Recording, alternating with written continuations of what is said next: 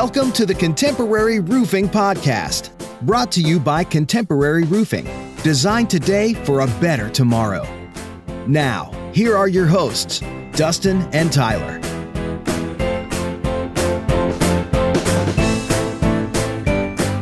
Hey, what's going on, guys? We are back. Today we have our siding installer Jason with us. He's got 23 years experience installing siding. Today we're going to talk about vinyl siding, the benefits, um, the disadvantages of it, his tips and tricks while he's installing it, manufacturers he recommends while installing.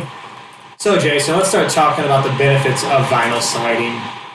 What do you like about it, and why would you recommend that someone puts it on their home? Personally, I've been installing vinyl siding for 20 something years.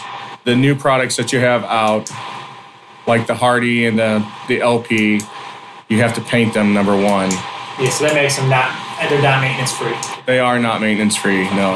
And vinyl siding is 100% maintenance free. Yeah, you're to have to clean it from time to time, but you're not going to have to repaint it. It's going to hold its color. Correct. Especially with the newer products that they have out nowadays versus 20 years ago, the pigments that they use in the vinyl, it will hold up way better than what it used to. So your fade resistance are double, triple what they used to be. Okay, so let's say I guess we'll take it back 23 years when you first started in this industry. What was siding lasting? How many years would a piece of vinyl siding last at that point before it was faded and completely discolored to where it was not useful on your home anymore? To where I mean it was an eyesore. I would say realistically, you're probably looking at 15 to 20 years. Nowadays, it'll hold its color probably 30 to 35 years. Awesome. Well, that's I mean that's a big advantage over something that requires maintenance. It's going to require paint every 10 years. Exactly. Not only are you looking at your fade resistance, but your polymers that they use nowadays are way better than what they used to be. So you get a lot better impact resistance. You get a lot higher wind rating, which it used to be maybe 100, 120 mile an hour winds. Now you're looking at something tornado type winds, which is 200 plus. To rip the siding off your house. Yes. Okay. As long as it's properly installed. So now we're going to get into a little bit of our uh, fascia and soffit and maintenance-free fascia and soffit. So um, I'm going to do a little bit of explaining on what that is and how you actually make it maintenance-free. Your soffit and fascias are basically the eaves or the overhangs from the walls. That's what your gutters are attached to. That's the white or the big board you see going up your gable runs. Is what we do is we'll wrap those in a coated metal aluminum, and your soffit will install that into a vinyl. And that so makes it maintenance free. That makes it maintenance free. You and won't see any more rot. the Weather won't get to it anymore. Time wise, how long is that going to be maintenance free for? 35 plus years because you got to realize that's not getting hit with any type of weather. It's not getting hit with that much sun or anything like that. So you don't have to worry about fading out or. No. No. Okay. Now, the soffit and vinyl, besides just protecting the wood itself, it keeps stuff out, correct? Yes, it does. I mean, you're gonna not have any bird nests up in your soffits like you used to. You'll still sometimes see wasp or bees get up in it, but it really reduces that as well. As far as like your bigger critters like raccoons and squirrels, you're pretty much eliminating any area for those guys to enter into your home. Which those guys, once they get into your home, can actually do quite a bit of damage, not just to the structure of your house, like eating your your rafters or getting in there and eating your insulation. I mean, they can really do over the winter and exactly. They can make your house smell with the urine and everything else. with the, all the damage that they can do. Yeah, exactly. I mean, I've seen personally. I've seen with my own eyes the evidence of uh, them literally eating through an entire two by six or two by four board. So, I mean, that structurally damages your, your house. Yes. And that's just not Hagel. Let me pop this out real quick and pop another one in. That's, I mean, major construction to replace. Yeah, that would be to replace trusses and stuff like that. That's not exactly easy. Exactly. Hey, I'm going to do it with me and my buddy over the weekend type fix. No, that's going to be we're tearing out walls, you know, drywall, and you're taking portions of your home away to reinstall something like that. It's uh, that's a large project. Exactly. I mean, it could go not just from the exterior part of your home, but they could damage the exterior part, which would lead into the interior Yeah, part of access your to house. Yeah, because visually speaking, I mean, if you know, folks at home, if you imagine it, I mean, compare your home to like your body. You know, you have your your your bones inside the. I mean, that's your the structure of your home. You know, your studs and that stuff. You know, imagine all your other internal organs and your nerves. All that stuff's protected on the exterior with the skin. I mean, you keep the germs out. You keep everybody inside dry and functioning the way it's supposed to. Yeah, I, that's I mean that's that's a good analogy. That that's what you need. I mean that layer of protection on your home. Before we actually get off the topic of fascia and soffit, let's talk about it cosmetically for, for a moment. Fascia comes in multiple different colors. I mean anywhere from your black and white, brown, all the way up to I mean blues and greens and silvers and I mean there's there's multiple different colors you can get your fascia in and your soffit, your standard when it first came out, it was so many panels of solid. Then you'd have you know a vented panel every so many pieces, and now they've got your hidden vent soffit, which is I guess a much more appealing to the eye. It's a cleaner look, all the way up the run. It's very uniform. Um, is there anything you want to touch on that? Well, actually, with the hidden vents, since you're running an entire run of vented soffit that's hidden, it actually allows your house to breathe better. So it, You got better attic ventilation. it you've got better attic ventilation, so it can actually help your house be more efficient with your heating and cooling. Awesome. Let's get on to the topic of what tips and tricks that you do do while installing uh, siding, fascia, soffit, gutters, that type of stuff that you don't believe anyone else is doing, or that what makes you stand out. Well, I see a lot of people um, will leave out flashing, like when you go on the bottom of your house, where your your foundation transitions into your siding part. A lot of people don't put metal underneath there, and it does give an area for like vines to grow back underneath your siding. Leave It's an area access. for it's a, a big area for like uh, mice or bugs in general. It's a good entry point for whatever to get in. whatever can Yeah, you're not fully sealed. It No. kind of defeats the purpose of what you're shooting. and it's an area that nobody will ever see unless you're laying down on the ground. But it's still an area that should be sealed up and uh, for the taken care of. It's a function, not an aesthetic.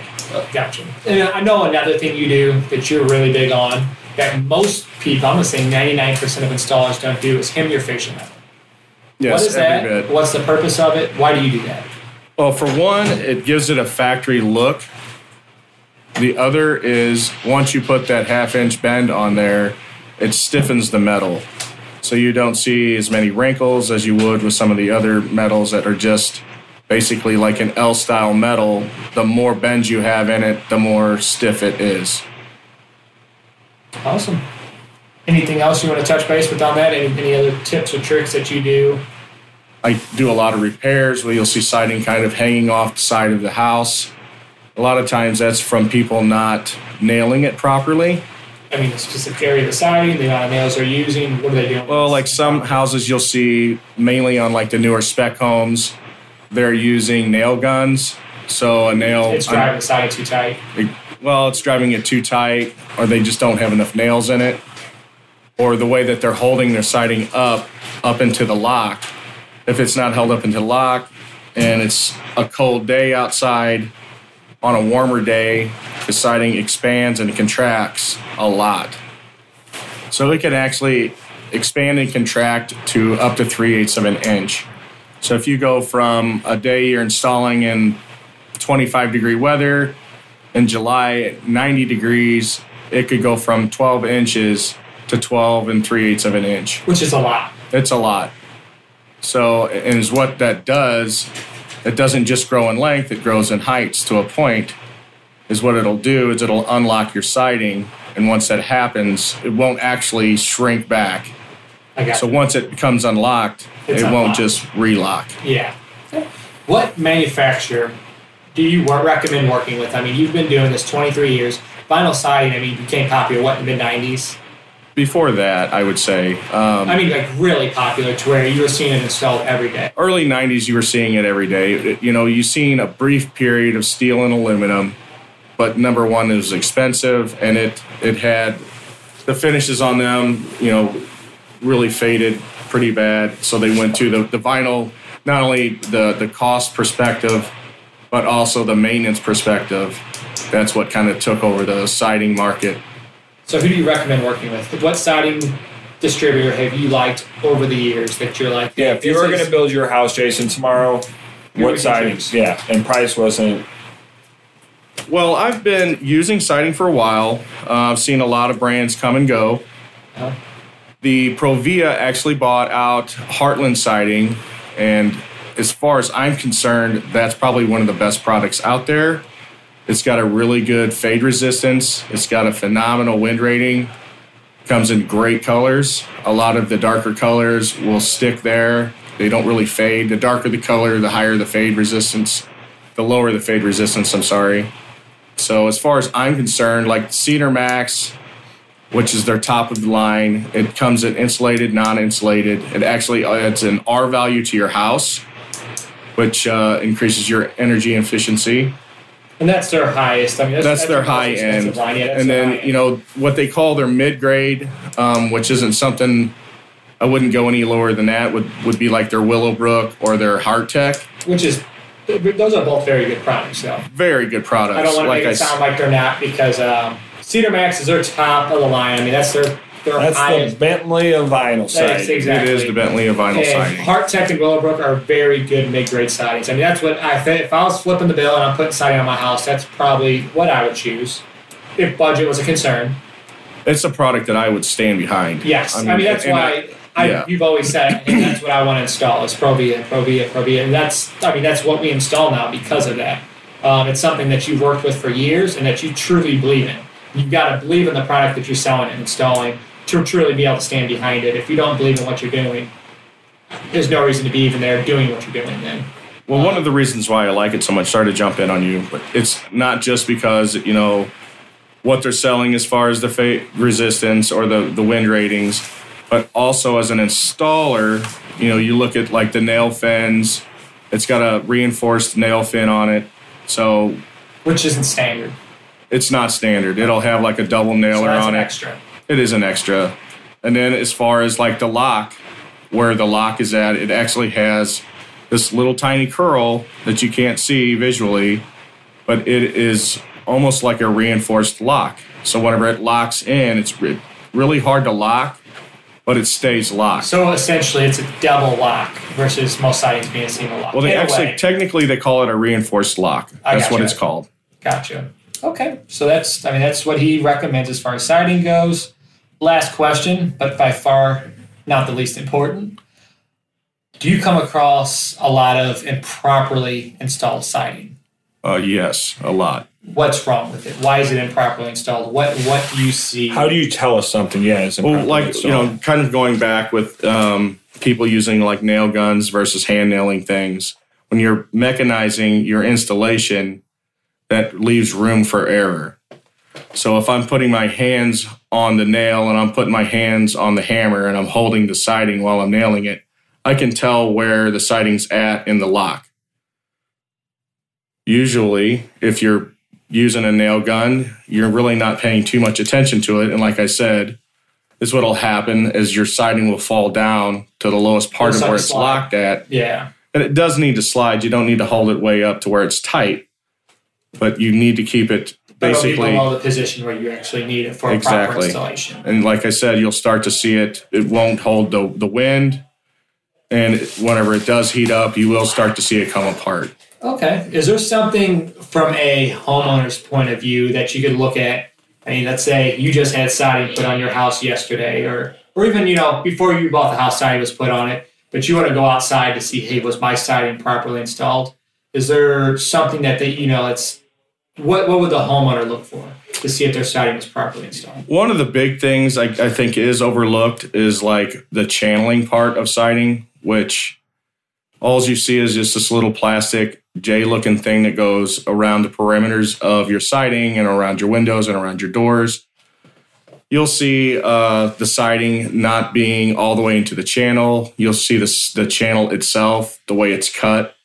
What we call our rain tabs. Uh, basically, is what happens is you want to cut your channel to where it has tabs on it, to where it actually sheds all the rain off that does get around the areas where water can penetrate.